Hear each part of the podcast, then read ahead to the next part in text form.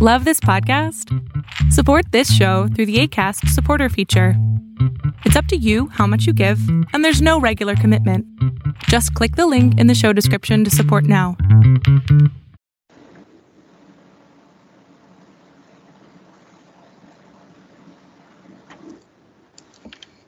Hello, everyone, and welcome to uh, the next episode of the Red Hoodie Brothers. Uh, obviously, it's uh, me and Matthew, John and Matthew. We're back again. Um, it's the the Samurai Brothers, obviously, and uh, it's been uh, getting a little cold, so obviously we have to dress up, right, Matthew? Um, Yeah, and we just coincidentally wore wore red hoodies today. Yep. So it's the it's Red Hoodie Brother Day.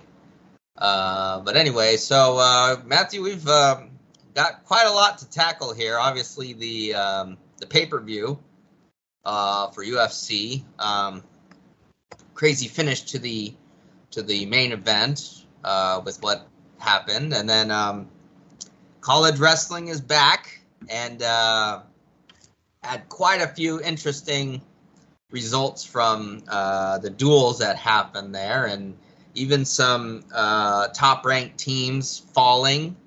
Um, so that's going to be interesting to see how the season's going to progress with that. And then, uh, then we've got some One Piece chapters. Uh, obviously, chapter 1065 and cha- chapter 1066. And boy, there's a lot to uncover there. Um, I haven't watched any of the uh, channel reviews that have gotten out. I'm just formulating my own, you know, opinions and and uh, theories and stuff. I'm sure you've got some stuff too, but I think a lot of stuff is getting a lot of stuff is starting to get answered now for what we've got going on in the in the One Piece story. Yeah, we've got a bunch of answers, and it's it's like this this was a doozy. But it only it only breeds more questions now. So we'll we'll have to see what happens when we're gonna get there. But uh, so I guess Matthew, we'll go ahead and start off with the uh, with the pay per view. Um, so obviously, if I'm looking at uh, how things were going, uh, you know, we had Adesanya versus Pereira was the the main event, obviously, and Matthew, you uh, were at uh, BWW uh, again, Yep. as I saw. So uh, I'm hoping the Oh, wings my were. wings, eating my wings.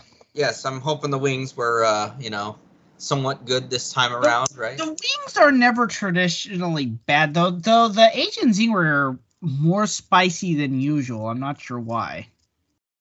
Well, I like spicy wings. you Oh know. yeah, it's, well I like yeah I like I like the Asian zing flavor too, but yeah I'm just I'm just not sure why they were so much more spicy because they're not they're typically like toward the mild Mm. um Okay. part of the the the Scoville unit scale. So the fact that they were kind of like "Bah!" So let's walk. Let's walk through then on the, the main card. Um, obviously the the first match, Matthew Dan Hooker versus Claudio Puelles, and that ended in a in a KO TKO in the second round. Um, anything significant that came out of that?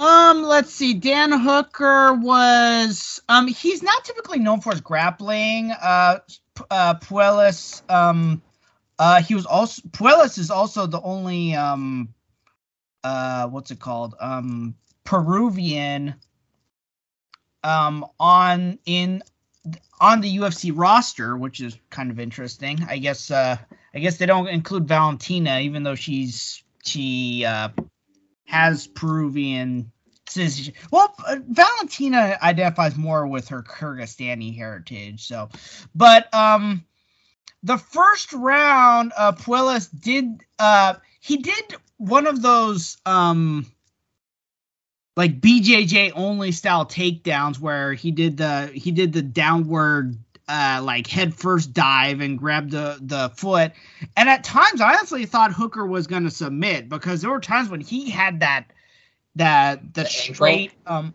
yeah like the straight um leg lock Mm-hmm. but um, Hooker just persevered, and then after a while, uh, Puelles just didn't.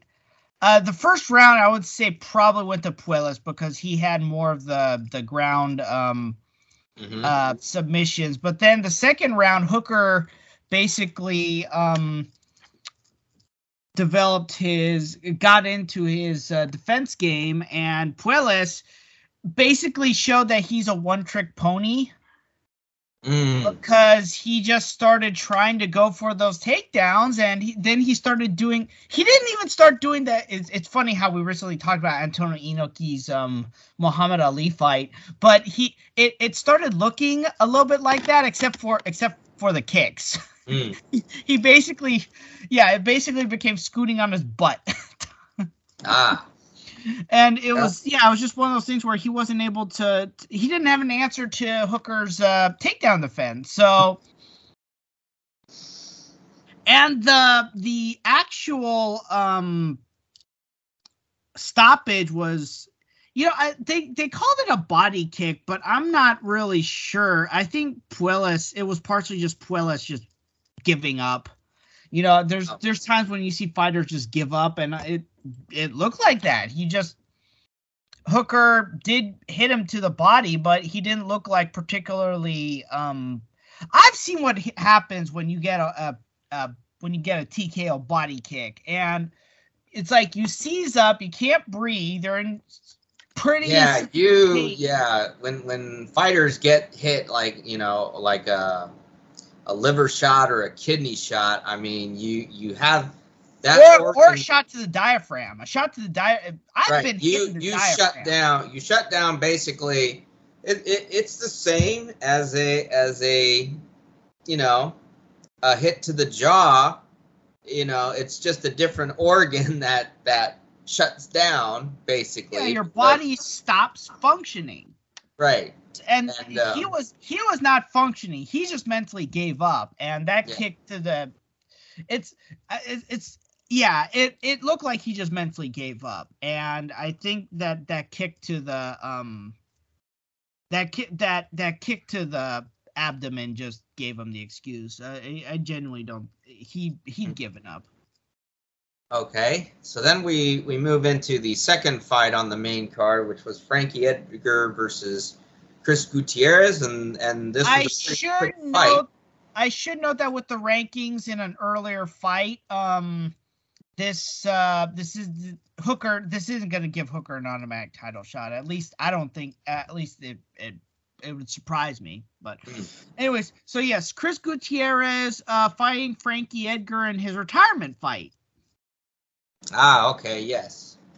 Uh, Edgar was doing well. He was instituting his wrestling because we, you know, he was a wrestler. Right. Um, but then there came a point where Gutierrez, um, standing, yeah. um, delivered a knee, and it was one of those. Ed, it was one of those, like he was out before he hit the ground. Like, you know, Oh, yeah, one of one of those. like yeah, like like seized up. He he Uh-huh. was he was okay after a while, but it was one of those things. Was like, yeah, you you know those those um, you've seen you see some of Chiseled Adonis's um commentaries, right? Uh, which channel? the- Chisel the Don? Uh, no, no, I'm. I I don't. I don't watch that guy's channel as much, but Yeah, I you know he uh, he likes to he likes to call people who get knocked out being sent to the shadow realm. That's his uh, the obvious, an obvious um Yu-Gi-Oh reference. Well, right, Yu-Gi-Oh! right. Yu-Gi-Oh! So yes, kids. he's he he's a very big fan of Yu-Gi-Oh. you know, he likes to ring up trap cards and and all that uh, stuff. But anyway. Um, but yeah, you know, when someone gets when they're really out, you know, before they hit the canvas, um, yeah, they're gonna be kind of in that um, in that T position, and uh, sometimes you see people their their feet just you know curl up Yeah, like that. It just you know they're just not yeah, because your yeah, because your nerves are just like right. They've been all of a sudden just frozen and stuff. So that's that's uh so that yeah. That's one or two reactions you see to knockouts. You see them just go limp, or you see them seize up. Right. And when they when they seize up, it's like you know, it's the, you could tell that their body's just on pure, like, instinct mode because you can see their their breathing is just like. And I think that's probably because with the mouthpiece in there, they're probably still having. It's like it's it's inhibiting their breathing because they just start going. It's probably the body's re- way of reacting of trying to get as much oxygen in there as possible and the problem mm-hmm. is like they try to go through the mouth which is where we get most of our oxygen and it just Right. you know the mouthpiece is in there so yeah but- So, so with this, Matthew. So, um, how does Frankie Edgar end his career then? i mean it's just it's it's it's Like- hard to see anyone go out on a loss like that it's like he said that he wanted to go out on you know he said win or lose he wanted to go out and that's you know that's just how it is So, I mean, You- his, as far as career highlights go, um, how, how did he do overall? his his lightweight championship that's that's the best one Okay, well, you know, I mean, it he, still amazes me how he was able to defeat. You know, he was able to um win and hold on to the lightweight championship, but he wasn't able to win the featherweight or the bantamweight championship. And maybe that's just because that's just how. You know, maybe just at the time it just was was easier. It was um, well. First of all, the reason why he wanted to he fought at lightweight in the first place was because at the time the UFC didn't have a featherweight or bantamweight division. This was back when the WEC was still still existed, and the uh, 155 was the lightest that you could go. So Frankie Edgar doesn't want to fight in in the WEC because you you know there's less there's you know there's there's less exposure, less of a payday and stuff like that. He wants to fight in the UFC. So he fought in the UFC uh, and was a successful lightweight champion until um, he kind of realized he couldn't hang with it. And at the time, the uh, the WC had been merged into the the UFC, so there was a featherweight and a bantamweight division. So he, he's first he went down to featherweight hmm and uh, couldn't put a, pull anything there, and then he went down to um, uh, bantamweight right. and just couldn't pull anything down there either. It's just like I said. It, like I said, it just it uh, the name of the game just changed at the time. Hmm. They just did. did they were just more skilled fighters. The, the you know that's just how it turned out. It's unfortunate that he couldn't do any better, but he won a lightweight championship, so he retired. He got to retire with a championship under his strap. So Okay. So uh, then we'll move on to the the next uh, fight on the card, which was Dustin The fight of- the fight of the night. So a round There- three submission, and uh, obviously, so uh, Dustin doesn't have a ranking, and um, Michael Chandler, number five in the in the weight class. So Matthew, I mean, Uh, what? I thought how- I thought they were I thought they were both ranked. Well, I'm looking at the UFC thing, but maybe I don't have something. Maybe I'm missing something, or maybe Yeah, I thought the I thought they were ranked one and two. Like this this was for the the next um this was for the the next um well uh, after um uh Islam's uh first title defense this is going to be after his um Hmm. Well, but yeah, so they did mention that in it's either in January or February, uh, Islam is gonna um defend his title against um uh featherweight champion Alexander Volkanovski. Mhm. It's Right. yeah, it's that it's that classic lower guy gets to cash in his uh his championship and challenge for a higher weight class. Great. So, So, anyway, um, The, the, so yeah, the winner of this was gonna was gonna face off. so Matthew, walk us through. I mean, you know, obviously it went a full two rounds, but then, uh, you know, uh, Dustin Poirier got the got the submission there. I had this fight going. I I had going to this last round. I had this round going for um for uh Chandler, because poor um Chandler is a wrestler. He I I don't know if he was teammates with Tyron or Ben. I don't think he was. He was Mhm. he was a little bit after them, but he is from Mizzou. hmm So um he went in there, he um he definitely won the first round, but Poirier did start to kind of make a comeback in the first round. Then the second round uh takes him down and uh is able to get some ground and pound in there and he and, and he started like bleeding all over the place. hmm It was one of those things where it's like, oh man, poor Poirier ate some, drank some of his blood. Right. got a, got a little vampire Poirier, and um, so he solidly uh, took that second round. So I had it going two rounds, uh, Chandler, and Right. then he makes his downfall was he made a stupid grappling mistake. He um Mm.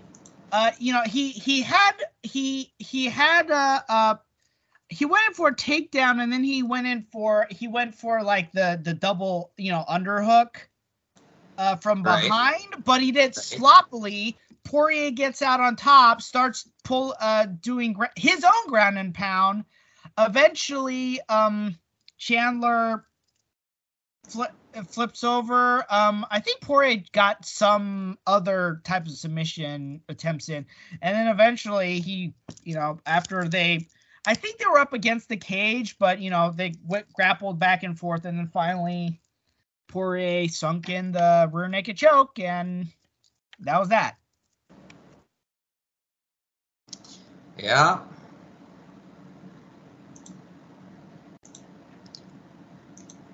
So I mean, obviously, uh, you know, with uh, Chandler was winning, and and so was this an upset to you in the sense? I don't know. Like I said, there were two and three. It was pretty close. I think the I think the um the betting odds were pretty similar too. It was it was pretty close. I wouldn't call this an upset. Well, let me see here. Yeah, because they had they had Poirier as a favorite. So anyway, so yeah, it looked like he maintained his ground then. Yeah. So if, if anything, if Chandler had won, it would have technically been an upset based off of the rankings, but um, it, it wasn't. It wasn't. Uh, uh yeah. It it it. Yeah, te- it would have been like a technicality based off of the the um rankings and the the betting odds, but I it it um it what they're both like I said they're both similar on Mhm. the score on the the ranking totem pole. So, All right, so then our co but Poirier is gonna have uh, a doozy against Islam. Hmm. Because because we know Islam. Islam's a beast. He comes from that same Dagestani um, training from Khabib's Yeah. father. yeah. So Okay. So Matthew, our uh, our co-main event was the women's strawweight title bout: Carla Esparza versus Zhang Wei Li, and uh, it was a second round submission by the Chinese fighter. And uh, was she not the champion before? no, it's Carla. No, I mean, didn't she have the China the the the title um, before at some point? Uh, yeah, she got she lost via head kick to Thug Rose. Mm-hmm. And then they had an immediate rematch. Rose uh, won that one. Uh huh. So it looks like now Zhang is uh, and back then, on and top. then and then she retired Joanna, Uh huh. beat her for a second time. Right. Oh yeah. Okay. Yeah, she yeah, she she yeah, she got that spinning back fist. And then um I I remember um I remember the uh when we went to watch uh their first fight and uh Joanna Oh, yeah. was Joanna looked like a misshapen, like partially melted Barbie doll. doing doing a lot of talking, kind of. That was that was just that was just that was just Joanna's that was just what Joanna did. She was a smack talker. But to be fair, unlike you know the notorious one, she actually had the skills to back it up. She had uh, she had she had a, bit, a little bit of a ground game. Um, whereas you know Conor, as we know, had no ground game, has no ground. Speaking of which, I know I've been noticing from pictures Conor's looking huge, not fat, huge. It looks like he's like getting ready for bodybuilding or something like. It's like his pectoral muscles are. It's like, what are you doing? Are you, like, are you trying to go for an actual welterweight like run or something like that? It's he's. It's like he's massive. Like, what is he? I would. I genuinely want to know what what is his what are his plans here?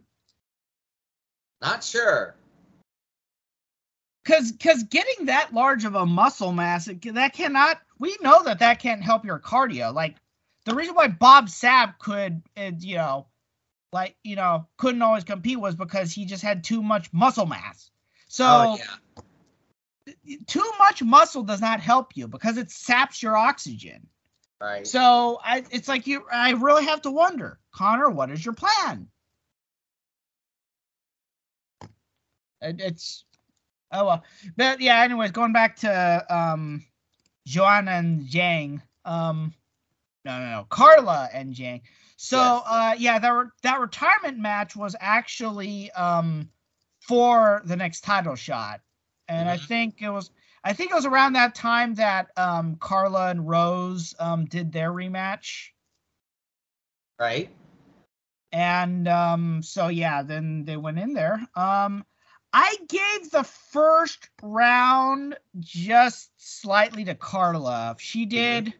She instituted her wrestling like she normally did. Um, but it was it was pretty close. And then the second round, um, she same thing happened to Michael Chan, or or was it or did Zhang take her down? I'd like to say she got sloppy and then Zhang was able to reverse it and then got on top of her and then sunk in the rear naked choke. And now Zhang is a two time strawweight champion. Yep, once again claiming the title. And I could see Rose. Um, Rose uh, could possibly get a, another match. Well, yeah, that's guess... that's definitely possible because her fight with Carla was very close. I'm surprised they didn't run it back and do a rematch. Mm-hmm. But um, Rose is definitely in the the conversation. Um, right. I forgot who who won the one who won last week. Um, Amanda Lemos is in the conversation. So we there's there's a few different women who could uh, get that next crack, but yeah, it's been it's been a crazy year in terms of the um, of the UFC title picture. I let's see, I don't remember another time when so many titles changed hands. Well, yeah, I mean, there's been not just this weight class, obviously. There's been others going around, right? Yeah, let's see. I'm trying to remember if Glover lost his title this year or last year. Oh, let's see. And the only champions who still have their titles are um, let's see. Amanda never lost her featherweight title, so she still has that. Um, Valentina, of course, still has hers. Are these are, are you talking about fighters who went into this year and have still maintained their title? Yeah. Um Uh-huh. So yeah, Amanda still has her featherweight title. She never lost that. She got her uh she took her bantamweight title back from uh yeah, Juliana Pena. Uh, Valentina never lost her title. Um, right. Um, bantamweight. Uh, Aljo, I think technically got um that DQ loss from uh the DQ win over Petr. I think happened late last year. So Aljo, I think technically still had his title. As far as I'm concerned, he actually won the title. Mm-hmm. Um. Uh, oh, uh, definitely, definitely. Um, Alexander Volkanovski. He he's never had any kind of trouble. Um, then let's see. Lightweight lost it. Kamaru just lost it. Um, yeah. Uh, Oliveira. Yeah, Oliveira lost it lightweight. Kamaru just lost it at um, uh, welterweight. Um, the main event, the middleweight, we just saw what happened. And yeah, I would like to say that um I can't remember if Jiri. Yeah, he won that title earlier this year against um uh, Glover, so he lost that. So Francis, yeah, Francis Ngannou at what uh, heavyweight's been able to hold on to it. So we've had, let's see, let's see the um, so uh, we had the strawweight title change hands. We had the uh, twice this year. Um. The, and I'm trying to remember if um if uh Brandon Moreno lost his title early this year or last year. Then um yeah, we definitely had the the the title change at lightweight. Welterweight, middleweight. I'm gonna say light heavyweight. So theoretically we're on six. I don't know if there's ever been a year where there's been six title changes.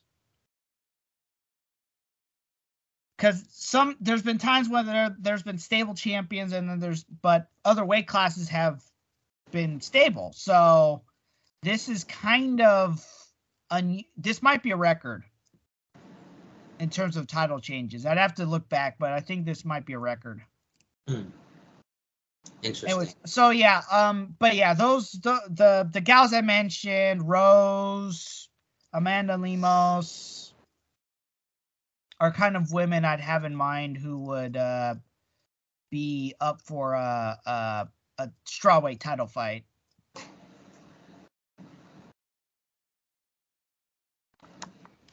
Okay. Hmm. All right. Well, it's an interesting history there. So then let's move on, Matthew, to the main event. And uh, so Israel Adesanya and Alex Pereira. And this did go to five rounds, but it did not go the distance. So it ended up being the second performance of the night award.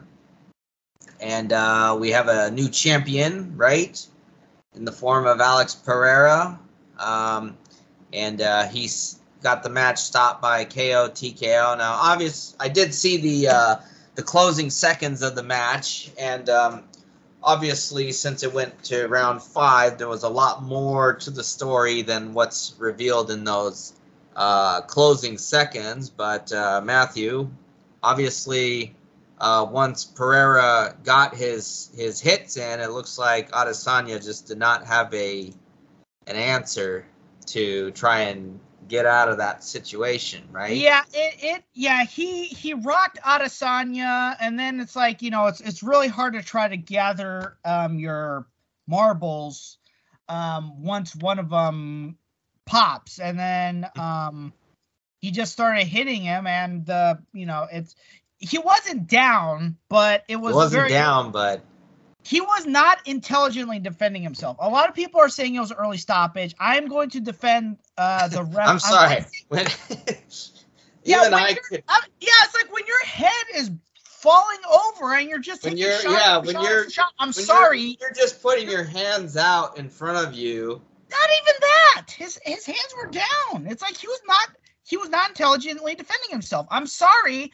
The ref did not have to wait and- for And and a that, guy to get knocked out on and the that was going on for, for 15 seconds or so. Yeah. That's the other thing. It's like people complaining about that. It's like, um, yeah, That Like- that that is a hundred percent. It was a hundred percent justifiable. It, it- there's no doubt. Hundred percent. I'm surprised the ref let it go for that long.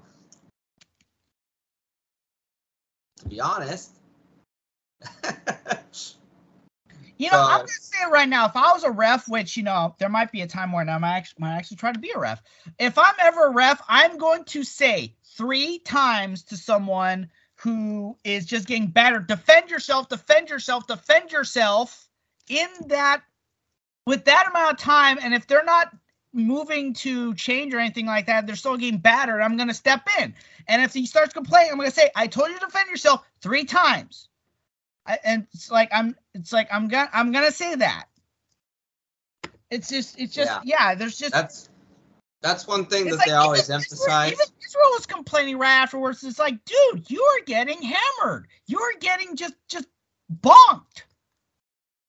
It, Yeah, it's you like, know, it's like sorry. It's like if Dana White wants to set up an immediate rematch, it's like you know, it's that's his prerogative. But the fact of the matter was, he was he was not intelligently defending himself. Yeah, that's like you know. So yeah, I mean, It you is gotta. possible. It is possible for a fighter to a still be conscious and b, you know, still be on his feet and not be intelligently defending himself. He might have. He might have. met- He might have still been conscious, but he was not completely all mentally there. He'd been battered around a few times, Mhm. and you know. I know what it's like in like wrestling practice if you like get smacked around a little bit. It's, it's like ugh. Well, heck, that's like me when I got smacked at the uh, at the sumo tournament, man. Yeah, but you went down right away. yeah, I did go.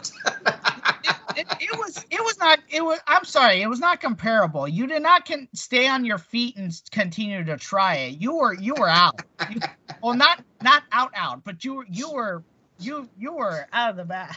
It hurt. Of course it hurt. Getting whacked in the head like that. Anyway, so so yeah, now so we've got a new champion now, Alex Pereira. So I mean, Matt, what is the future for you know? Does he have any immediate contenders? I mean, could Adesanya, like you mentioned, could Dana White provide Adesanya with the rematch, or could Adesanya have to fight his way back?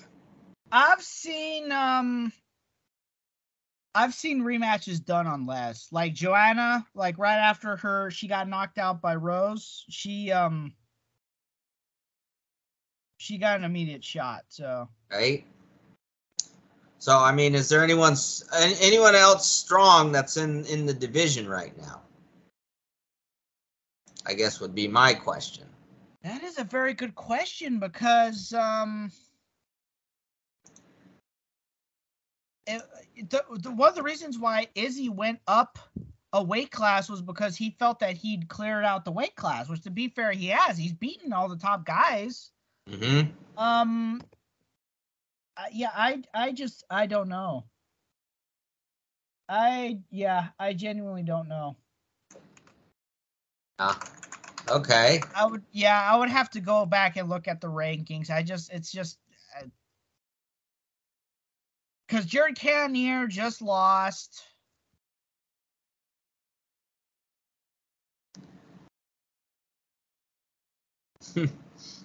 Hard to say, right? Yeah, that that's just something that's yeah. I, I probably should have done some research, but that's just so it's just so far away. I just I can't even think of. um Oh, speaking of sumo, um, so the the Sakoya Sumo Club is gonna have uh, the first meeting this coming Sunday. Oh, okay. Yep, at uh, uh, Lamore Elite uh, Brazilian Jiu Jitsu. Well, that's good. Well, then, um, are you now? Are you going to be creating a uh, an IG or a Facebook group for that? I um yeah, I'm gonna create a Facebook group for it. Um, probably uh create a Instagram to link to it. So Well, good for you. Yep, good movements. Yeah, I think uh, I'm. I haven't been able to attend uh, practice. Uh, ha- have had a lot of stuff dealing with you know with wrestling and all that going on, but I think Oh, they do. s- speaking of sumo, um, I found out uh through the uh sumo subreddit that um, and then I looked on the uh the um the what's it called the U.S. Sumo Federation website. There is a belt ranking system. Oh, okay. Yeah, so I and I think I think they had a um I think it's the Houston Open or the Texas Open.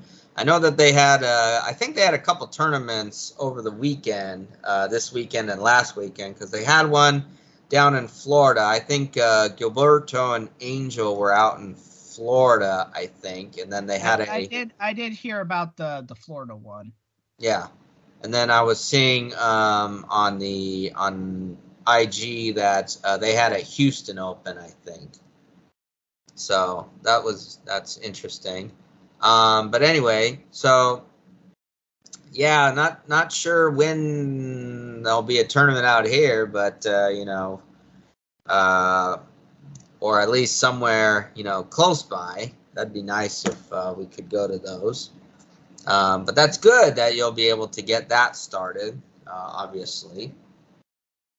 Well, you know, one thing, maybe if we have enough people, I have no idea how many. Um, the the the um the the BJJ gym said that he would kind of help um cross promote because he thought of a few guys that might want to do that. So Mhm. I don't know. Maybe if we have enough guys and enough people willing to help out, we could maybe like do a tournament Yeah, like an all California tournament or something. Yeah, like I actually looked it up. Um, for if you want to hold, uh, if you want to host a non, uh, U.S. uh Sumo Federation tournament, but still have it sanctioned through, uh, USSR or no USSF, um, then it only costs I think like thirty bucks, and then it costs fifteen bucks if you want to make it just for um Sumo Federation um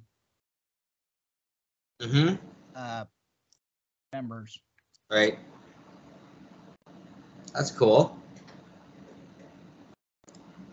Yeah. yeah so that's that's as much as i could think of with regards to like the the um middleweight picture oh you know you know there's there's an easy way to do this i keep talking you know i'm talking about this and i can just look at my By the way, so uh, the I'm- I, I can just look at my mma freak um and the Kyushu the Kyushu Basho is on right now. So um, oh yeah i should start watching that yeah, uh, I know that right now what day are we on we're on. Well, day two is done, um, and uh, so you know, um, obviously Terunofuji is out of the Basho because he had to get surgery on both knees.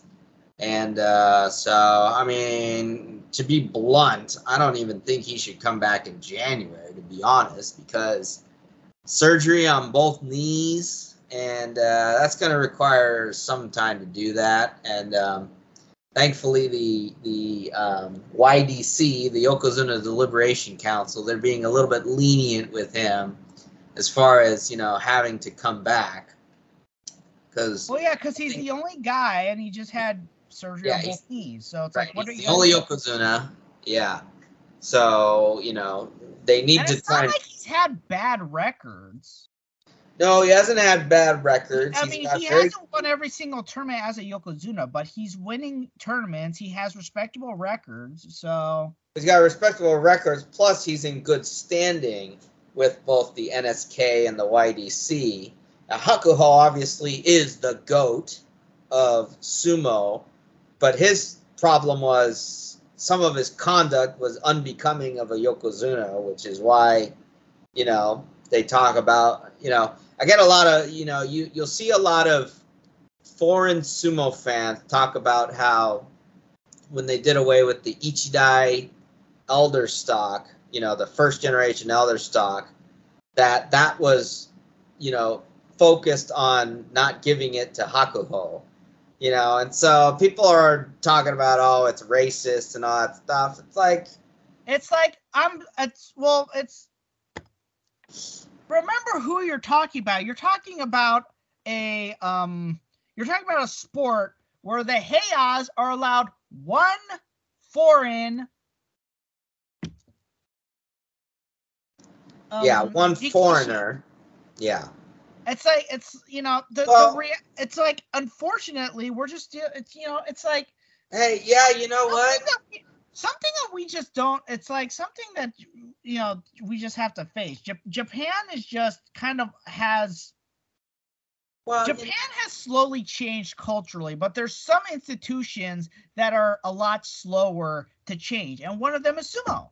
Well, the other well, no, no, but you know what? It's like the U.S. is the only only country that really try, you know, opens its doors to everyone.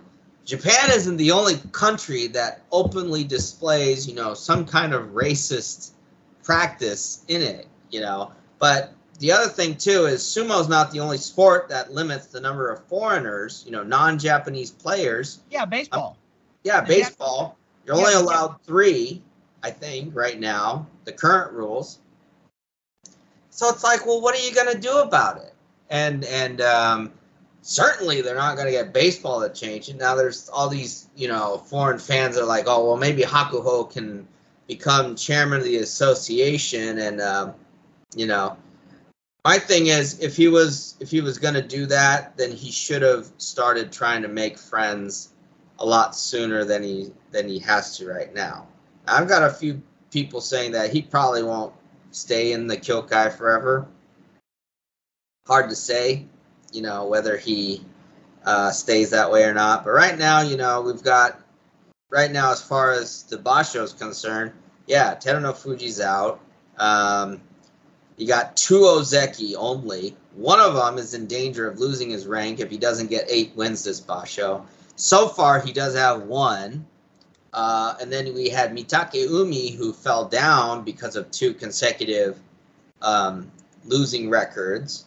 So he needs uh, he needs to get ten wins, which I think he won twice now. So he's only got eight more to go. So it's it's a big uh, you know it's got some big hills to climb on this. And right now, the future of sumo is kind of uncertain because there's no heavy hitting stars really, you know, standing out. And and we've seen that before. It was close to 30 years ago now, but there were no yokozuna on the Banzuke. That was like right in between, like right before like Akebono. Um, right. So I think Asahifuji was the last yokozuna, and then seven basho later, so um, so over a year until Akebono came up. Then you had Takanohana come up too, and he was obviously the more dominant. So, you know, got all the. And of course, Akebono displayed that any like reservations about whether a foreign yokozuna would be able to have the conduct of a yokozuna was were right. unjust.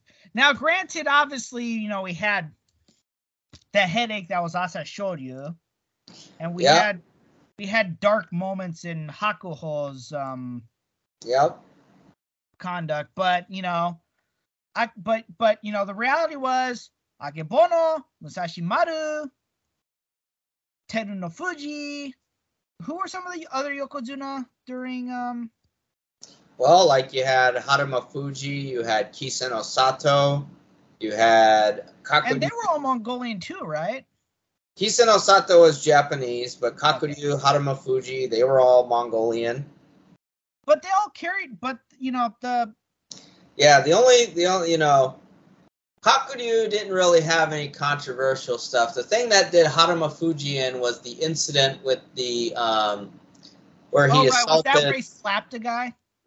yeah, he assaulted um, Takanoiwa, and that actually, the funny thing about that was that was the down that was actually the downfall of Takanohana in the Kyokai, because he refused to cooperate with the Kyokai because a lot of times the Kyokai, and we've seen this before, it happens a lot, and it really shouldn't come as a surprise once it comes out in the news media that the Kyokai doesn't like things to get stirred up. So they try to they try to settle things internally. And the problems that you have when things try to get settled internally is you can have a lot of people get hurt or something like that, which is how they had the um, the hazing incident back in 2007. There was a wrestler who, a junior wrestler who, you know, he'd only been a Rikishi for like I don't know six months or something like that, and and he died because of heavy injuries that were inflicted. Oh yeah, I I recently heard about that. Like, cause like for example, a lot of um, I, have been I watched a lot of interviews for like Konishiki, and he told him that uh, he was like saying that yeah, the hazing is just, especially back then, were relentless. And I actually saw video footage of Takanohana the first just like smashing a guy with a belt, and I'm just like, oh my gosh, what is just Wow, that was that was uh, That a lot of That reminds me that we the, the that sumo club that we were um the the uh the sumo club that we were a part of in Japan. Oh oh, let's we should probably talk about this. They had a dohyo in, Under- uh, under an overpass, right. and we would all get butt naked and put on our mawashis under Yeah. this open overpass. yeah. But um, there was like, yeah, I remember like. Yeah, those the- coaches, those coaches were tough on those kids who won the tournaments. Um, Probably because they Yeah. expected higher expectations from them. Yeah, probably because they were they were supposed to compete at the national, um, at the national tournament. which they did. I Right. remember, I remember. Yeah, I remember we went to that Wampakuzumo um tournament, and uh, um, Takanohana was there because he's a Wampakuzumo alumni. Right. He was the first. He was one of the first Wampaku national champions.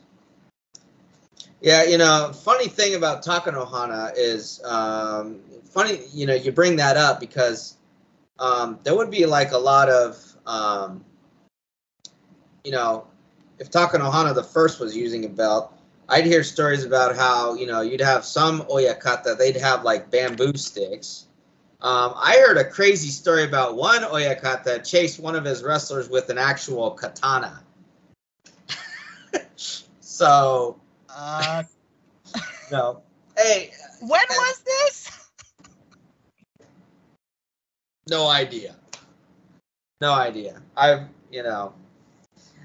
Um, Well, yeah, like like one of the guys, like I remember, um, the one of the bigger guys in that in the the the the that group. yeah in in that group um yeah they because they wanted um yeah they, they were gonna um they you know they wanted to train him hard so they put me on his back and are telling him start doing the and he's like Oh, oh, oh, okay, okay, okay, yeah. do, you, do you remember that incident i remember that incident i'm just No, I don't remember that thinking, incident. oh, i was thinking oh my gosh i had better just shut up and ride this guy's back while he's being pushed harder Yeah. Well, to be fair, there were times when in uh, I forgot who's the Yokosuka coach. Talking about Okubo? Yeah, do you remember that time guy? when we went to a practice and he smacked me in the face? Oh, I don't remember that. Yeah, there was this time where we're we're practicing um bridges. What you know, we're supposed to we were we were practicing getting bridged off the guys, and I think something happened, and I start to chuckle, and he he goes up and Nadia and he smacked me. Oh. Bob lost it. She it's like she was she basically told him, "Don't you ever do that to my son again." Yeah. Well, and that's another thing. So, child abuse is not supposed to, that stuff is not supposed to be legal in Japan, but it's only, it's one of those things where it's only, you know, it's It only gets crime if you overlooked a lot because people people don't want to make a fuss about it. Right. And that's that's still a thing in Japan. You know, when I was working at that cold storage facility, man, those guy guy the, the guys there were abusive to each other. You know. Well, It's like, well, well, well, another thing. example, well, another example is, um, I'm not gonna name names, but you know, when you when we went to those Nichidai practices at Fujisawa, um, yeah, the those guys were they've uh, they've mellowed out. they've mellowed out, but yeah, they well, and see the thing is, is that Yoichi- it, I will say this: Yoichi was always one of the good guys. He was always like more even. Well, it's like it's, he always had a very positive disposition. So it's like Yeah. he. I, Yeah. it's, well, it's well when you're like a top wrestler like he was. It's like it's hard to for him. You know, I feel like Kaito was kind of also he was a floater. Let's just Kaito say was kind of a happy-go-lucky type guy. What Yeah, He was a happy go lucky type guy. Kaito or Yoichi? Kaito. He, Oh, he was yeah. just kind of he yeah you're right he was a floater he was there just just doing his thing Yeah, there. Yeah, it's like yeah, Yoichi and Kaito were were more of the. Uh, we're just here. Yeah. I mean, they, they did kind of lead practices, and you know they were, you know, they ha- if they had to be the leaders, they were, but they weren't like the go go go go go. They were kind of like more the captains that I emulated when um I was captain at both um at Mhm. you know YMS and then Villa Park. But you know, it with YMS, I think we had a bigger team my senior my no not uh, you're not a senior in middle school. My eighth grade year, I think we had a bigger team than like the than Kinnick did. We- had a lot of kids. My my eighth grade year, which was kind of surprising because we had less than ten the year before because that funding issue. But yeah, so I can't imagine how those those those high school, you know, the Far East schools, you know, how much they have to struggle because of the turnover. Especially now, since the the um, what is it the the contracts of the you know of the uh, the employees you know so the dependent you know the dependents obviously have to stick with them so you know now that they only get a a one time extension you know? So they're not there long. And sometimes they're out after one one um, tour. Right? Well yeah, I remember there would be times where it's like we'd have like one a guy on the team one year and he'd be gone the next. right. Yeah you'd have that a lot. I remember when Kinnick Kinnick had the guys in place they needed to win that Far East tournament.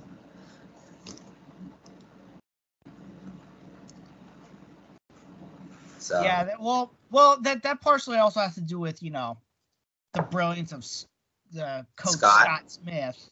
yeah, Scott Smith.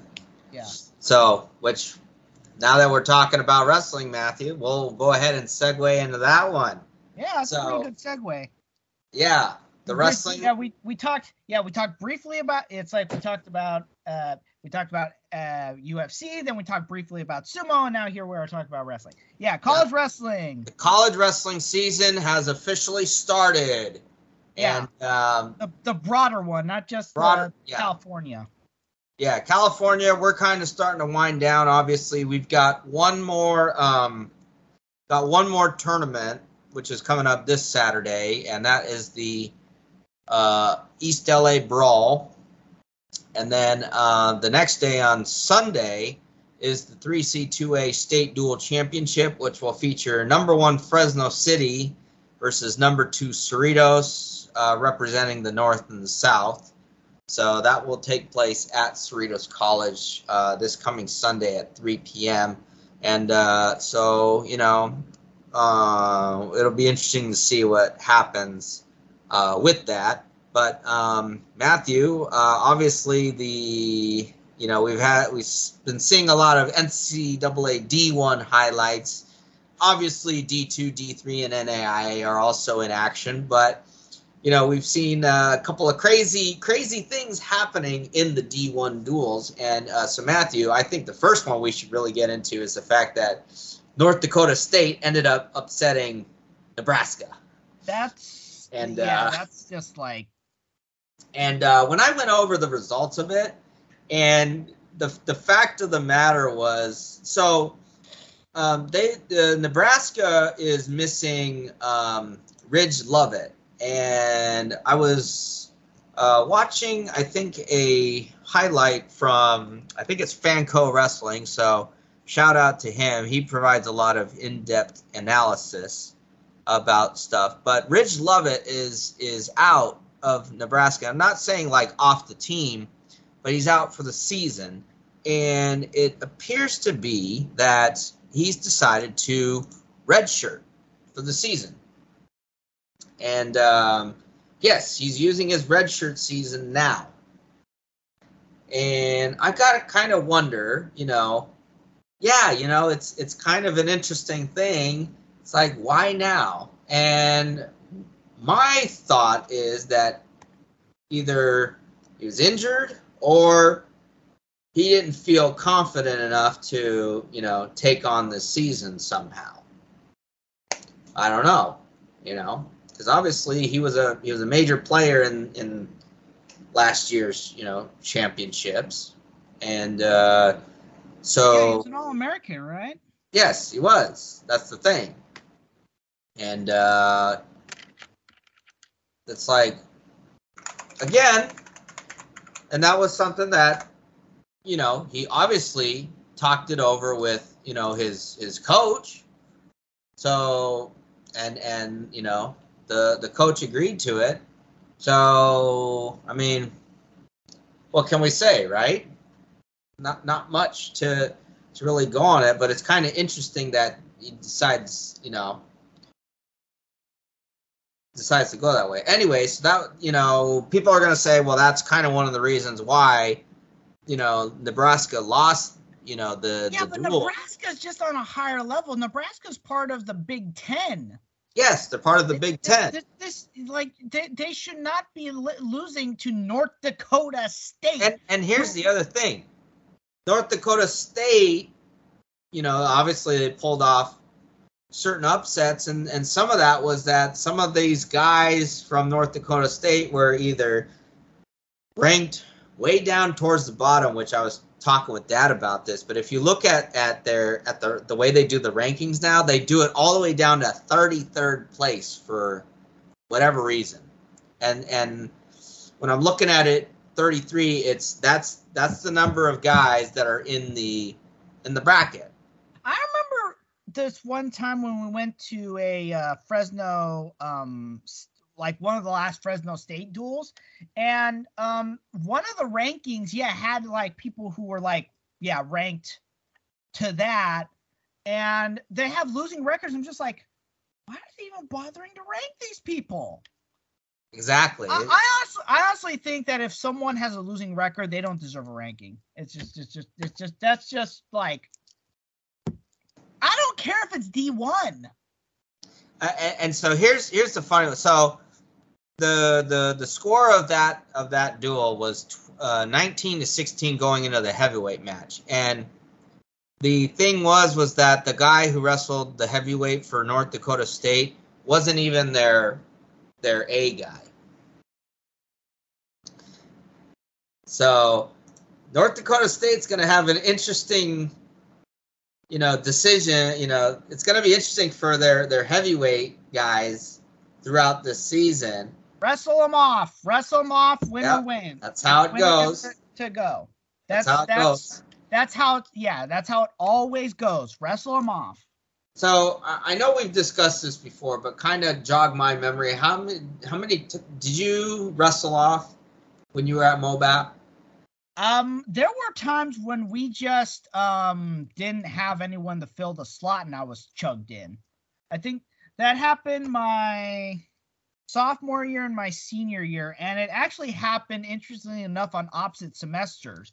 So we had some guys who were in the 33-41 area, but they weren't eligible. It was um the first uh for the fall semester. So I was being chugged in there just to fill in the um make sure that there was class. a hole yeah to fill in the hole until um the uh until the spring semester when the eligible guys were the guys were eligible and um i was you know i didn't have a problem with it because there was this one time where we had to wrestle three times in a row. We had two duels and a tournament. And i was just like i'm fine with this you're just getting out there right It's like, I was just like, yeah, I'm fine with this. You guys have to make wait three times, three days in a row. I don't have to make wait until the, the tournament. I was just like, I'm fine with this.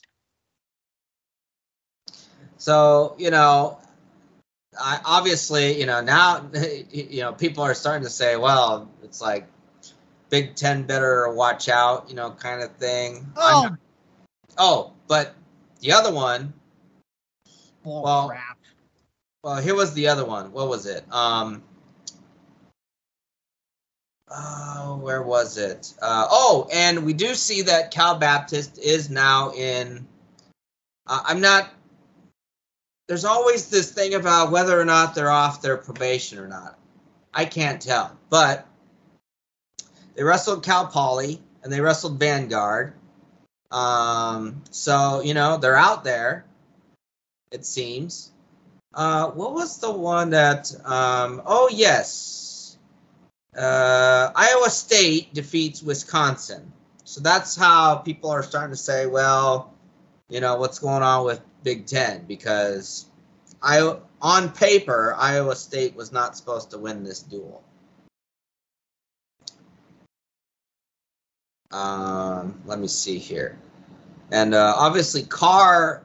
So David Carr went out and did his thing, and if you remember Matthew, David Carr was was their their best guy, and he had an injury, so that you know he got knocked out early um, in the tournament last year.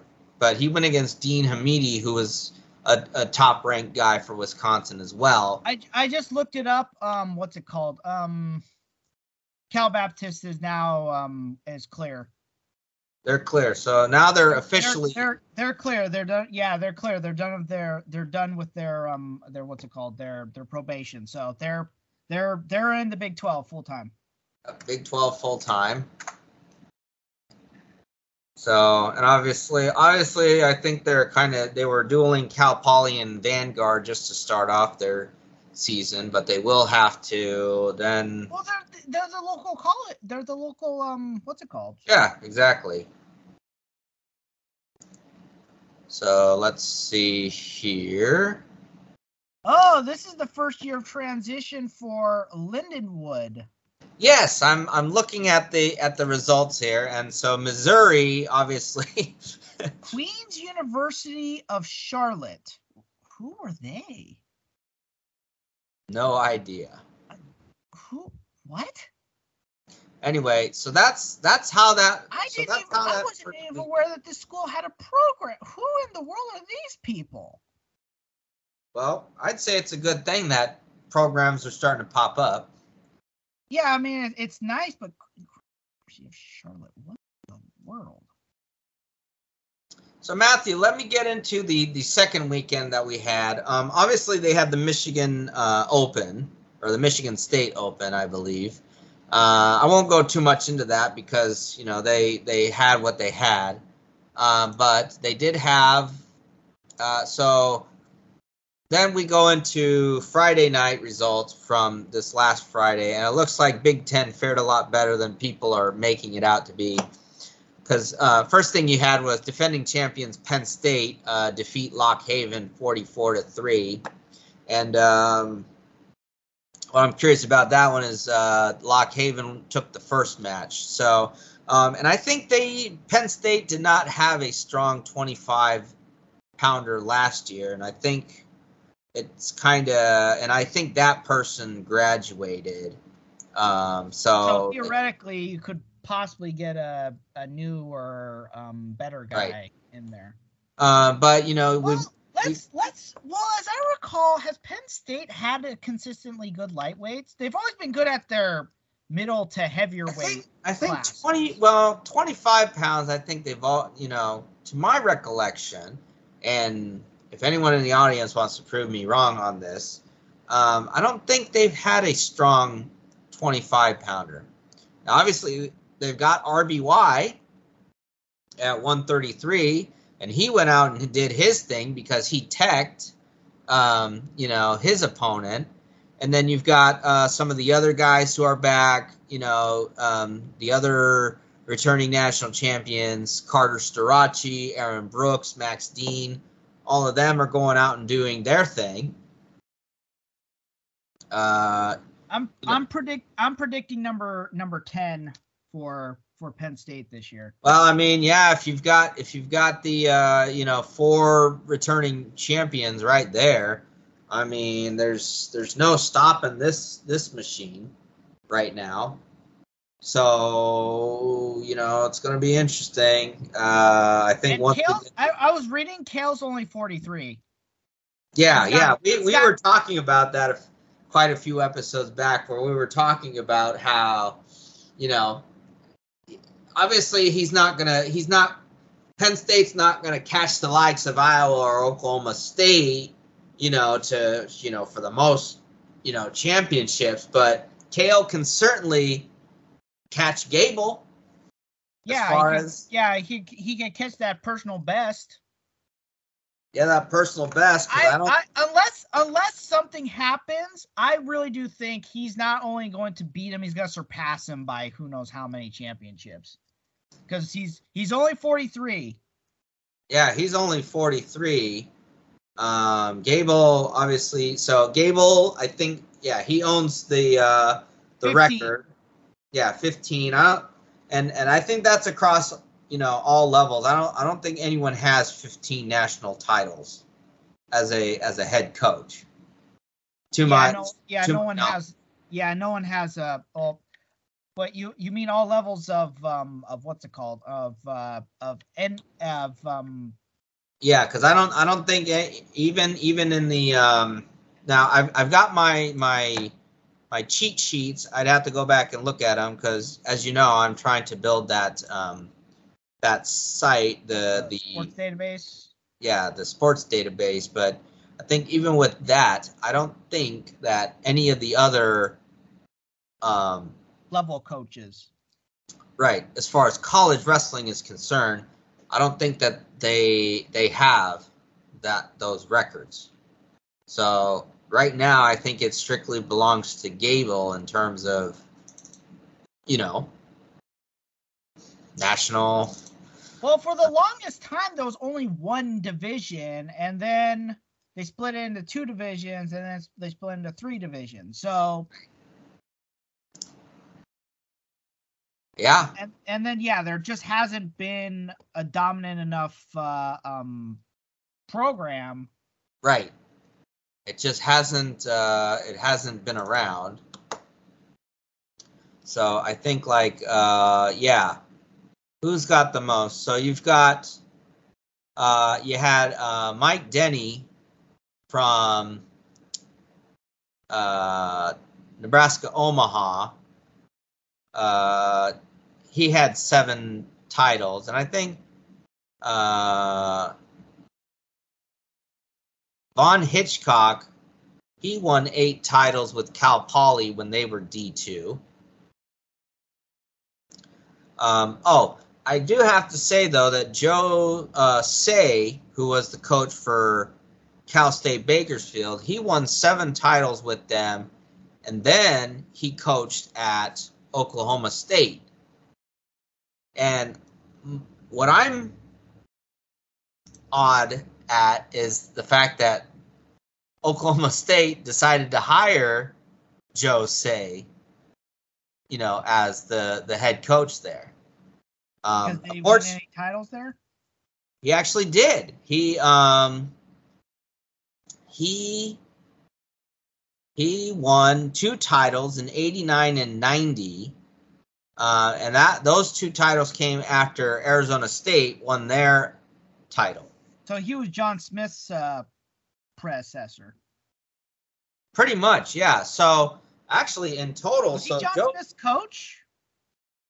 He might have been. I'd have to go back and add because I don't think I think he got hired after John Smith graduated, to be honest. Okay, so he he like I I know John Smith was doing some like assistant coaching back when he was doing had his active um Right, because John Smith, his first title that he won was in '94 with Oklahoma State, and then which was, uh, which was well timed because he had his brother Pat Smith there, and Right. then he had a bunch of guys who because I can't remember why Oklahoma State was on probation, but they all took red shirts. Right. So they basically took that year to um the good guys all took red shirts and they basically took that year to to train up and stuff like that. So right, so uh, after that after that season, yeah, because they all that, came that they all came back and just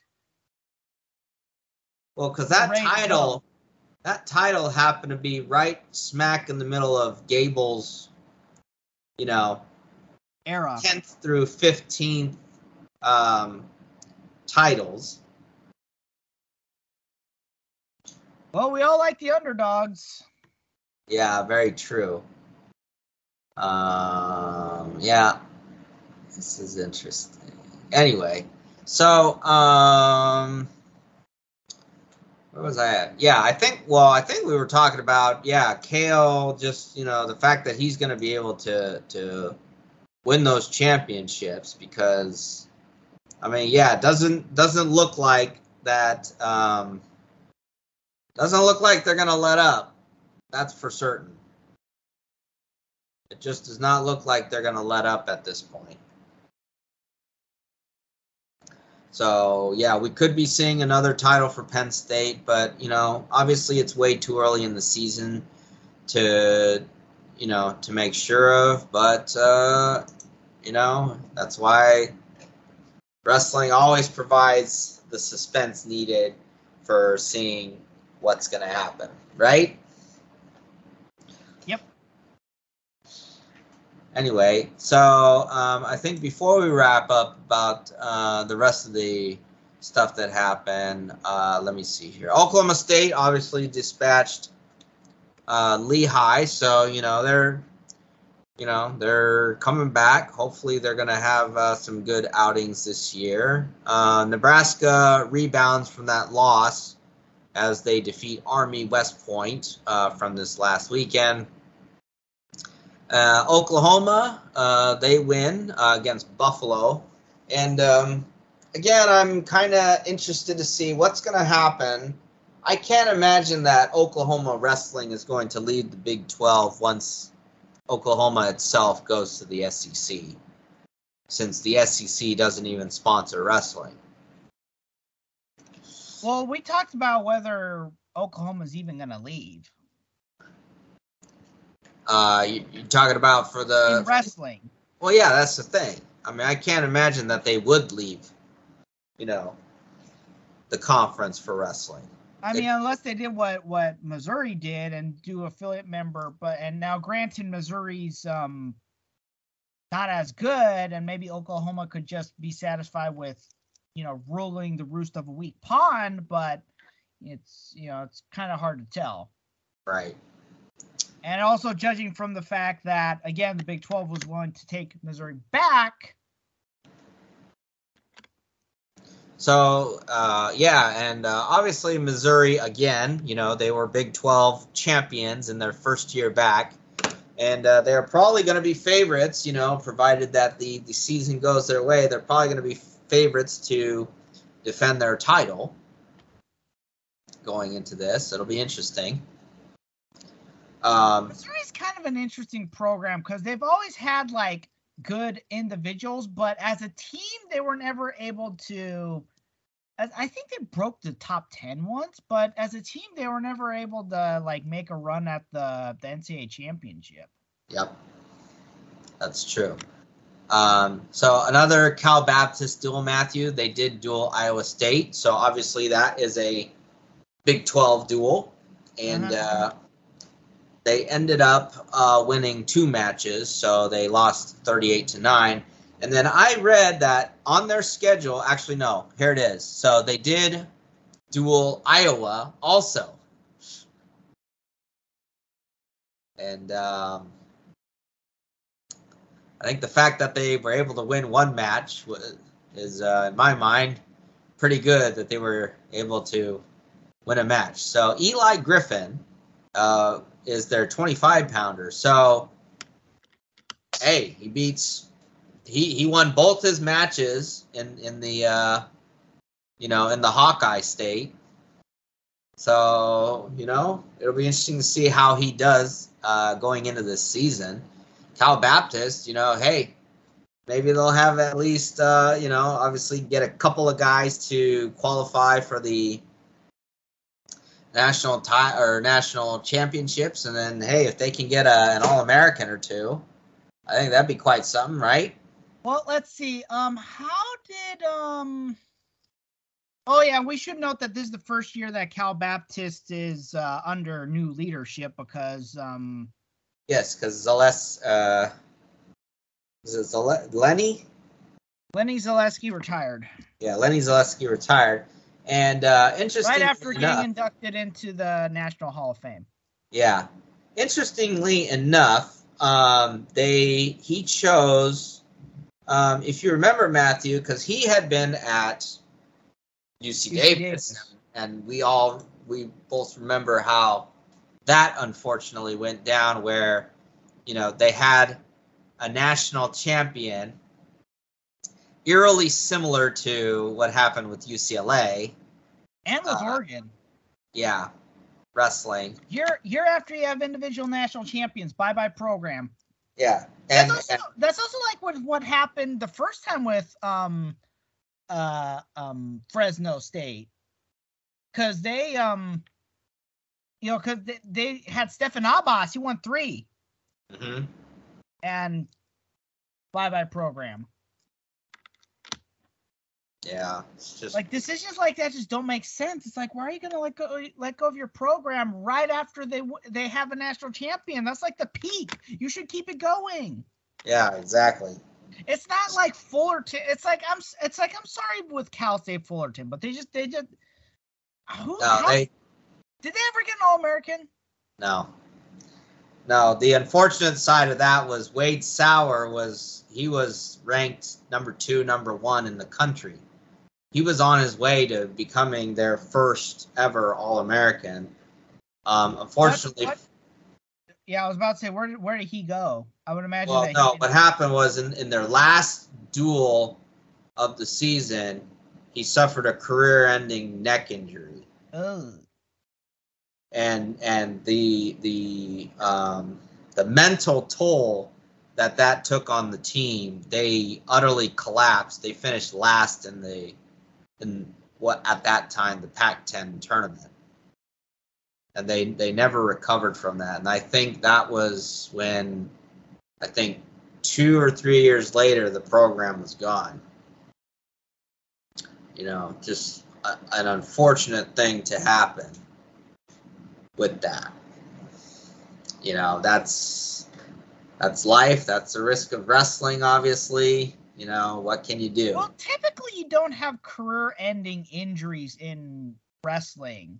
Yeah, Typically, yeah, because most because most of the it's like most of the guys who go into wrestling, they you know they they'll do some kind of athletics afterwards. They'll wrestle or they'll do MMA or you know so, something. Right. You don't normally have career-ending injuries. So, um, and I forget what the guy's name is, but yeah, the the guy who won for Zalesky at UC Davis, he was handpicked by Zalesky as his successor at Cal Baptist. Yeah, and he'd been he'd been his assistant coach for several years anyway. So Yeah. So, anyway, so that's where they're at, and you know we'll have to see how it goes. But yeah, I mean, I'm I'm looking forward to seeing how this season will go, Matthew. I'm hoping I can uh, definitely. I would I would love to get a flow um, account, but um, flow wrestling uh, account is a little bit on the uh, expensive side right now. So well, the reality is, you know, Cal Baptist got the hardest thing done, which is the probation. Which I Yeah. think was which I I think was probably the hard. Well, at least at least Cal Bap the wrestling program wasn't the only one that went through it. All of the programs went through it. I'm just amazed that it, it, it can take that long For D to, one, to have to go through a probation like that. yeah, for D one especially, it's like it's Like, like you're basically it's they're basically punishing you for going up. They're like, "Oh, you want to go up? Well, you're uh you're going to have an entire generation of athletes who aren't going to be able to compete." Yeah. Or or like with um what was it? Nebraska Kearney. Remember Nebraska Kearney would win all those D2 or no, was it no, not Kearney. Omaha. Nebraska Omaha was winning all those national titles and then when they decided to transition to D1, Nebraska Lincoln didn't like that and Nebraska Lincoln wanted to be the only Nebraska you know, D1 wrestling program, so they had to cut the program. It's a shame how sometimes the politics of that can, you know, ruin a program.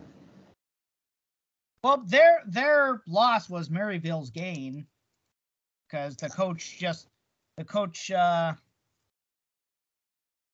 went to Maryville and he took a bunch of his wrestlers with him. So Okay. Well, so with that being said, Matthew, again, we'll you know as we go get later into the season, we'll see how it's going, uh, especially once we get to the point where we talk about the Penn State Iowa duel. Get to that point.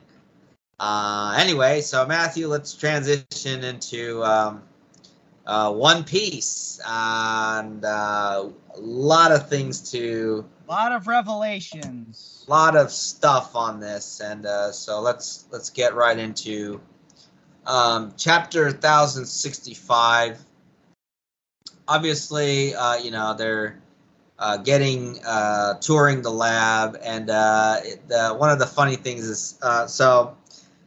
Obviously, it's been revealed that Caribou has has revealed himself to the to the crew because Zoro and Brook are kind of having a conversation with Caribou, and um, I guess Caribou made a uh, agreement with Zoro that he wouldn't try to, you know, capture people because he wanted to get let off, but obviously he doesn't want to be around a government island. It was like it was like I didn't agree with this. It's like the agreement was next island. This is the next island. Get off. so uh, uh, I think Caribou may or may not play a role, you know, in this um, in Saga. arc to a to a point. So that'll be interesting how that goes. Uh, so uh, Zoro and Brook are obviously guarding the Thousand Sunny, and then in the meantime, um, you've got Usopp, Nami, Franky, uh, Robin. You know, they're all talking with Edison, who is you know obviously the brains uh, of the of the group or of the um, I'm sorry, the Vegapunk. He looks uh, like a, he looks like a robot. Yeah, he does look like a robot. So let me see here. Uh, obviously, you've got. Now here's where here's where things got really interesting was the revealing of the newest Seraphim, which is modeled after Jinbei, and I think you know obviously that's another pacifista uh, Seraphim. So what I'm realizing now, Matthew, and I'm probably sure you'll agree with me, is that the Seraphim are clones of the Shichibukai. There's Cyborg cyborg clones. yes, cyborg clone because, uh, but they've obviously been. Because Um, they they're programmed. yeah, they are they are programmed. They've been they've been um, what is that word? Not generated. Um, but yeah, they ha- they have been programmed and they they are um, Gestated? no no not not uh, oh engineered. They've been bio they've been engineered and stuff to be stronger you know, clones of their original selves. So, hmm, yeah, it's it's Yeah, they st- the, yeah the the the Straw Hats started battling him and were having yeah, they, they yeah they were having troubles, but then it was, and and you've got the various well at least know- they weren't getting utterly destroyed like the the first time they faced a pacifista. right, They were But, at uh, least they, they were they were having trouble, but they were at least hanging with him. right. But the funny thing here is that you know uh, you've got the other parts of Vegapunk. They're all trying to watch the Straw Hat battle the the Jinbei Seraphim, and uh, the other thing is that uh, they're trying to get analysis data, you know, for the battle. Uh, probably because they want to figure out how to make this thing stronger. So, when you think about it, we've seen at least four Seraphim because there is a Kuma version also. So there's Yeah, four Seraphim. Kuma, we, we've seen Kuma, we've seen Jinbe, we've seen Mihawk, and we've seen uh, Boa Hancock. which means that there's probably there there's definitely going to be a few more. Adult I'm going to be Adult you got Flamingo. Flamingo. You, I don't know if they they clone they were able to successfully clone Blackbeard or not. Um, they'll definitely have Weevil. I you know that's that's going to be uh without a doubt. They'll have here's Weevil. another. Well, here's a question: Are there just seven seraphim? Did they get like? Did they get Right. other like like um? Uh, what's his no name? Flamingo. Uh, no, I'm thinking of, of crocodile. Oh yeah, you're right. Crocodile. I mean that's nine right there. I think over time there's been a there was what ten? Oh no, eleven. Because you got to throw in Buggy. You also have to throw in Law. Yeah, like did they did they do them as well? hmm Yeah, it's un, undetermined. And and my thing would be, well, how did how did they obtain DNA samples to create the clones for them? Well, it's simple. They made them Shichibukai. They probably had to come by at least once, and you had all of them going to uh, what's it called? Um, uh, the, Marie Joie? the what's it called war? Um, Oh, the um Summit, Yeah. Summit War. the Whitebeard War, the Summit yeah, War. you had you had all of them go to the the Summit War, Right. and then you had and then they had Jinbe in, in jail and impel down. Right. Yep. You're right. So there is that. Um, and what's what's interesting here is how um, the lineage factor uh, comes up, and apparently the lineage factor is how they've been able to create the clones. Now, Matthew, if you remember, the lineage factor is something that Vegapunk. It's You it's had- the DNA. It's the it's the One Piece world equivalent of DNA. Right. And and so, you know, the guys really experimenting on this was you had Vegapunk and then you had um Judge. Sun yeah, Judge. You know. Vegapunk's been involved with a lot of people, obviously. And uh you know, so the the lineage factor is coming up now again. So that's how they've been able to to take care of that. Um, eventually, uh, you had Shaka order the the Seraph the fair seraphim to stop, and And uh, also, well, didn't it also have to do with someone was gonna do one? Of, I feel I think one of the um, what's it called? One of the Straw Hats was gonna do a finishing blow. So in addition to Shaka shutting the Jimbe Seraphim down, they also um, Yeah. activated the um mag- uh, magnetism in the boots they were wearing. right, and and so I think one of the things we're now going to be looking at is the fact that uh, we've got a uh, Luffy's group comes across a robot. And then the other thing is Shaka is going to tell him about what happened 900 years ago. Now, uh, if you remember, 900 years ago, at this point in the series, is the start of the Void Century. And But- it's a perfect segue into chapter 1066. So, chapter 1066 obviously Shaka is is um explaining a lot about the he he's explaining about the the what happened and it's basically the the lost kingdom uh you know and the battle between the lost kingdom and they were they were a technically advanced um, Right. They were a technically advanced kingdom versus the 20 families.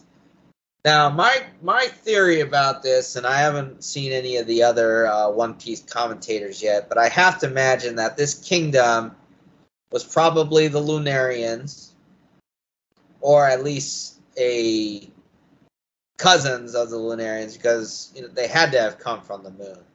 Because as you and I both know, the moon is where all the technically advanced, you know, uh, not archaeology, but the, you know, all the the technology is coming from.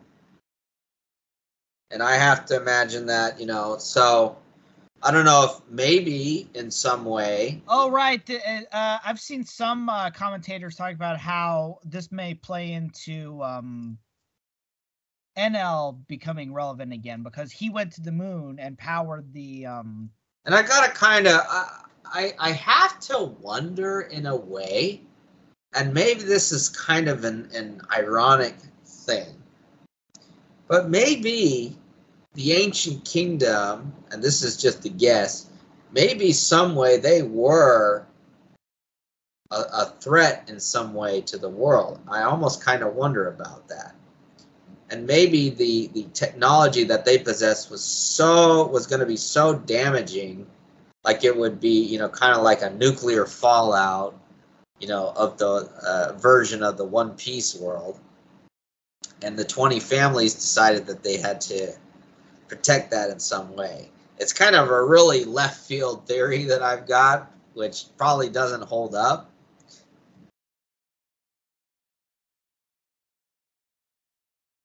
I mean, feel free to. I mean, to. I mean, maybe the twenty kingdoms viewed them as a threat, but I don't. It's it's like everything is pointing towards the twenty the the the advanced kingdom being a benevolent kingdom. Uh huh. I it, it's because why? Because why would the world government morph into this like big corrupt? Right. You know, um, organism that it has if if um they were acting in the genuine for the better good. Right like I don't I don't see I don't see this. I really do think the the what's it called kingdoms uh, um the lost the ancient kingdom. I think the ancient kingdom was a benevolent kingdom. They were technologically advanced, but they were a benevolent kingdom. That's where I stand. You might be right, in which case, oh, which we need to get to something where I'm gonna say you're gonna you you are probably right in some regard. We need to keep discussing. So uh, as we're progressing through the chapter, um, we did see that um, we we finally get the reveal of Vegapunk as as his in his original form, and uh, he's kind of got a weird head. He's a uh, tall-headed man. Yeah, so I'm gonna I'm, I'm gonna kind of go out on a on a limb here and say that uh, he's kind of a big brain type person.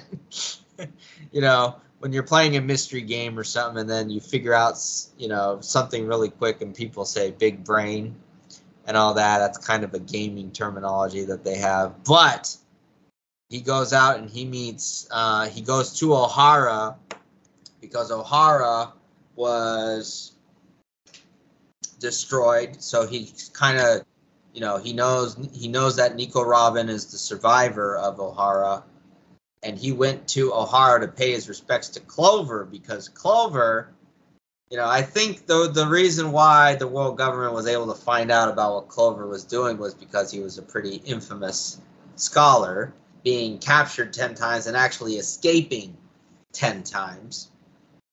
You know, and uh, but we see that Dragon also came by too at the same time. Now, uh, I won't reveal a particular detail yet, but what um, what Vegapunk did see was he saw a bunch of giants. They were remember Matthew the the Oharans. They threw all their books into this into the lake so as to preserve the books, and we see that we had a bunch of giants from Elbaf. They're on the the the, the remnants of Ohara picking up the books, and they're taking a and they took them to Elbaf. Now, as we kind of progress a Which little is bit, why I am gonna say I think now that you're right, the what the the Straw Hats are gonna have to go to Elbaf. Yeah. So the, to kind of uh, finish up this part of the the section um, is that we see that Dragon had not formed the Revolutionary Army yet because he was he was the captain of a smaller group called the Freedom Fighters. Right. And so I think the Revolutionary Army was a formation of you know, because he recruited uh, Ivankov and he recruited Kuma. uh, Kuma.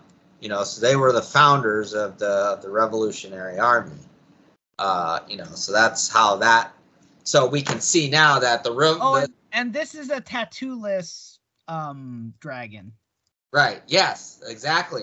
He doesn't have the tattoo.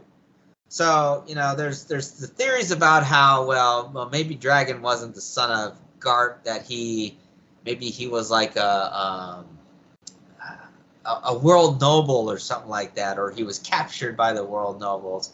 How did he get the tattoo on his face and all that? And, you know, I, I think I, I think this particular segment of, of his story kind of shoots that into pieces. At least as far as him being World Noble affiliated is concerned. So, you know, with that being said, hey, he goes out and he finds the uh, the Revolutionary Army. Uh, you know, Vegapunk kind of out and doing his thing too, and uh, he doesn't really look like what what the silhouettes that you know Oda had drawn beforehand. Uh, it obviously doesn't look like. it. Well, it might be one of those things where they um where the um you know Oda didn't have certain things um set at points. So it, it might have been one of those things because let's face it, the first silhouette of Kaido that Yeah, doesn't resemble Kaido. nothing like yeah. Was nothing like what he was. You're right. So then we have a. Uh, so then Matthew, I think the one that really kind of gave me, you know, a bit of the feels uh, here. And again, this is this is how, you know, Elbaf is definitely going to play a more significant uh, part of the story now is the fact that the giants had been brought to Ohara by a certain giant who had been severely injured. And, uh, you know, The silhouette looks like Saul. yes, Hagwar D. Saul is confirmed alive. And uh, so now, not just one person want will definitely need, you know, not just one person wanting to go to Elbaf to kind of, you know, find his inner courage and strength in Usopp, but now definitely there's another person who has to go to Elbaf because she's got to see Hagwar D. And that is our dear Nico Robin. Because there's there's a uh, there's a reunion to be had. You know, uh, especially with the trauma that she had to go through, you know, during those years. So I almost thought at first that well maybe Kuzan let you know that somehow he let Saul go. Um, but when I'm reading through the the wiki and stuff, it probably wasn't Kuzan that let uh, let him go. That maybe it was the the flames from Ohara, you know, from the Buster Call, that maybe melted uh, the ice. And I don't, you know, I'm not sure how to to take that one per se. But hey, man, stranger things have happened. In Well, the, Kuzan, Kuzan, as I recall, needs to actually kill somebody right, because they'll melt. They'll melt back to their normal selves otherwise. right, So, and as I recall, he has not done.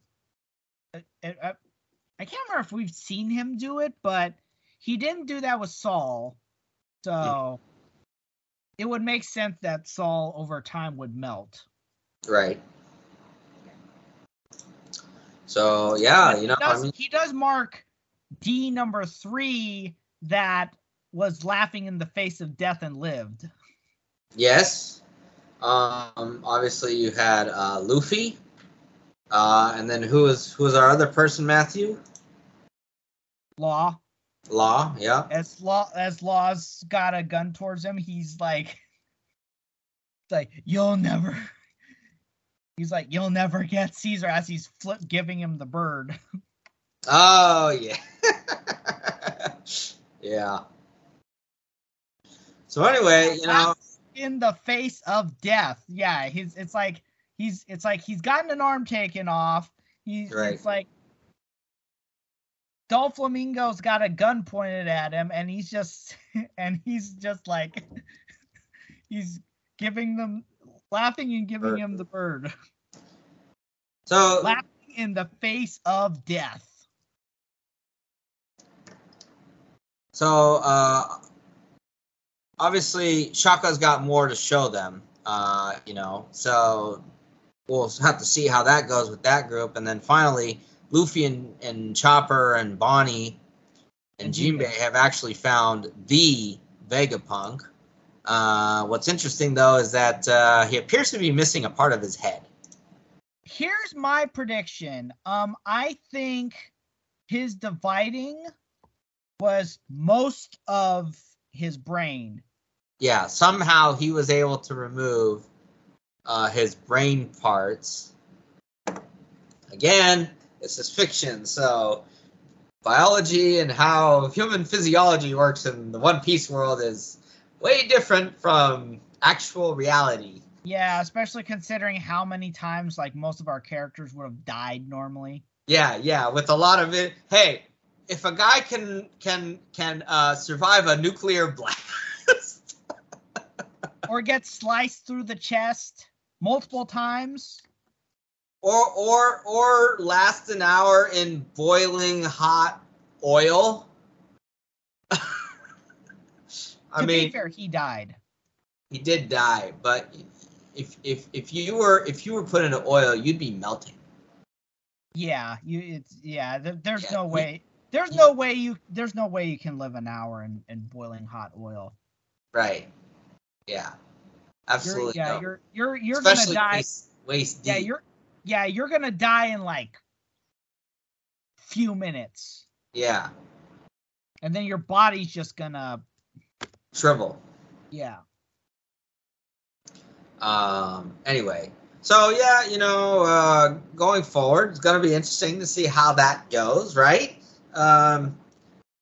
Hopefully, but hey, you know, again, Matthew, like you and I were discussing earlier, that this is kind of answering a lot of que- you know, this is piquing our interest in terms of how the the Void Century is going. Uh, again, I think that the moon, the moon civilization is really playing you know it, it, it just everything's pointing to them being really you know starting to become really relevant and uh, we may yet see Enel i'm almost kind of wondering if maybe Enel will have a role against in the fight against Imu to an extent because man Wouldn't that be interesting? that would be interesting you know that because that's that's two big egos because they both got big egos Not to So- mention very similar power. hmm Yeah, very similar power. So we'll see. Um, the next chapter is coming out next week. We'll we'll see if uh, we we do um, if we are going to do chapter thirty next or not chapter thirty, episode thirty of um, TSB next week, or if we're going to kind of uh, do another uh, break. Thanksgiving. Yeah, we may take off. Uh, yeah, next week is Thanksgiving, so we, we might do that just depending on how our, our schedules are going. I think we're kind of going with the two uh, every a bi-weekly schedule, but we'll see how we're doing with our audience. And uh, so, uh, Matthew, um, got one last thing to cover, but I think before we do that, uh, we'll go ahead and um, uh, Matthew, where where can our um, can our viewers find us uh, on our social media? Okay, our video podcasts are on YouTube and Rumble. Uh, I don't think we're on Odysee yet. Not on Odysee yet. No. Um, our audio podcast is on Acast, Apple, Spotify, Google, Amazon Music, Samsung, and um, I'm just I'm just gonna say that. There's a few other uh, uh ones In the works. Yeah. No, I'm gonna say there's a few other ones that are hard to pronounce, is what it is. Yeah. But also Uh, other ones that are in the works. But yeah, uh, and then Matthew's got his own uh, social media up and running. Uh, at Oh yeah, at, at the Samurai Bros is our Twitter. yes, and at the Samurai Bros, our Twitter. Um, and then Matthew's got his own uh, uh, social media too, at Matthew Salzer on Twitter. And then um he's also on uh, MMA Freak Uh, he runs that website. So uh, on Twitter, it's at MMA Freakout, and then uh, the website for that is uh, MMA-Freak.com. So uh, that's that's pretty much where we're at, guys. Um, in closing, uh, you know, before we before we sign off for the night, um, we've heard about the unfortunate passing of you know probably one of you know one of my favorite fighters as things were going on. Um, I remember Matthew when you and I would go watch him, and uh, he was uh, you know he wasn't doing he, he started off good at kind of the lower weights and stuff, but then he'd be kind of fizzing out. And then once he went up to light heavyweight, man, he was just knocking people out, right? Yeah, we're yeah we're talking about Anthony Rumble Johnson, who yeah, yeah. and um, he, yeah he was yeah he started out as welterweight. I honestly don't know how he was cutting that that amount of weight, but yeah. he started out welterweight, then moved up to middleweight, then got cut from the UFC, then went on the independent circuit, went to light heavyweight, and actually fought a heavyweight match. Mm-hmm. But then, you know, he got back into. Then he got back into the UFC, right? And uh, he became At a one serious. point, he was supposed to fight Jon Jones. Uh huh.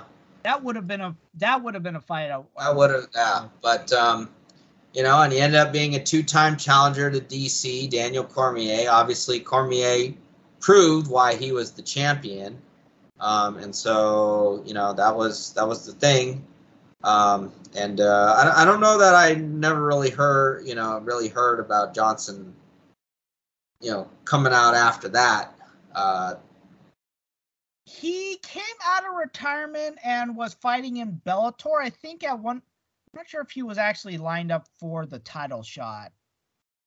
I'd like to say he was. But, you know, definitely a hard hitting fighter, skilled fighter and stuff. And, um, you know, so unfortunately. Yeah. So unfortunately, he passed away to an unspecified uh, disease. It sounded I've, like I've was, I've uh, I've looked it up. It's uh Lidge Lidge Hodgkin's lymphoma. uh, apparently he'd been fighting this for a while. Yeah. So anyway, uh, you know, another person unfortunately gone. 2022, you know, has taken quite a few great people from us. But uh, yeah, so we remember uh, Anthony Rumble Johnson for giving us some some great memories and stuff. Um, anyway, so you know, hopefully, uh, yeah, his uh, peace to his family and stuff uh, during uh, this time. So with that being said, ladies and gentlemen, uh, you know, uh, hopefully uh, we'll be seeing you again very soon, and hope you have a great uh, rest of your week. We will talk to you soon.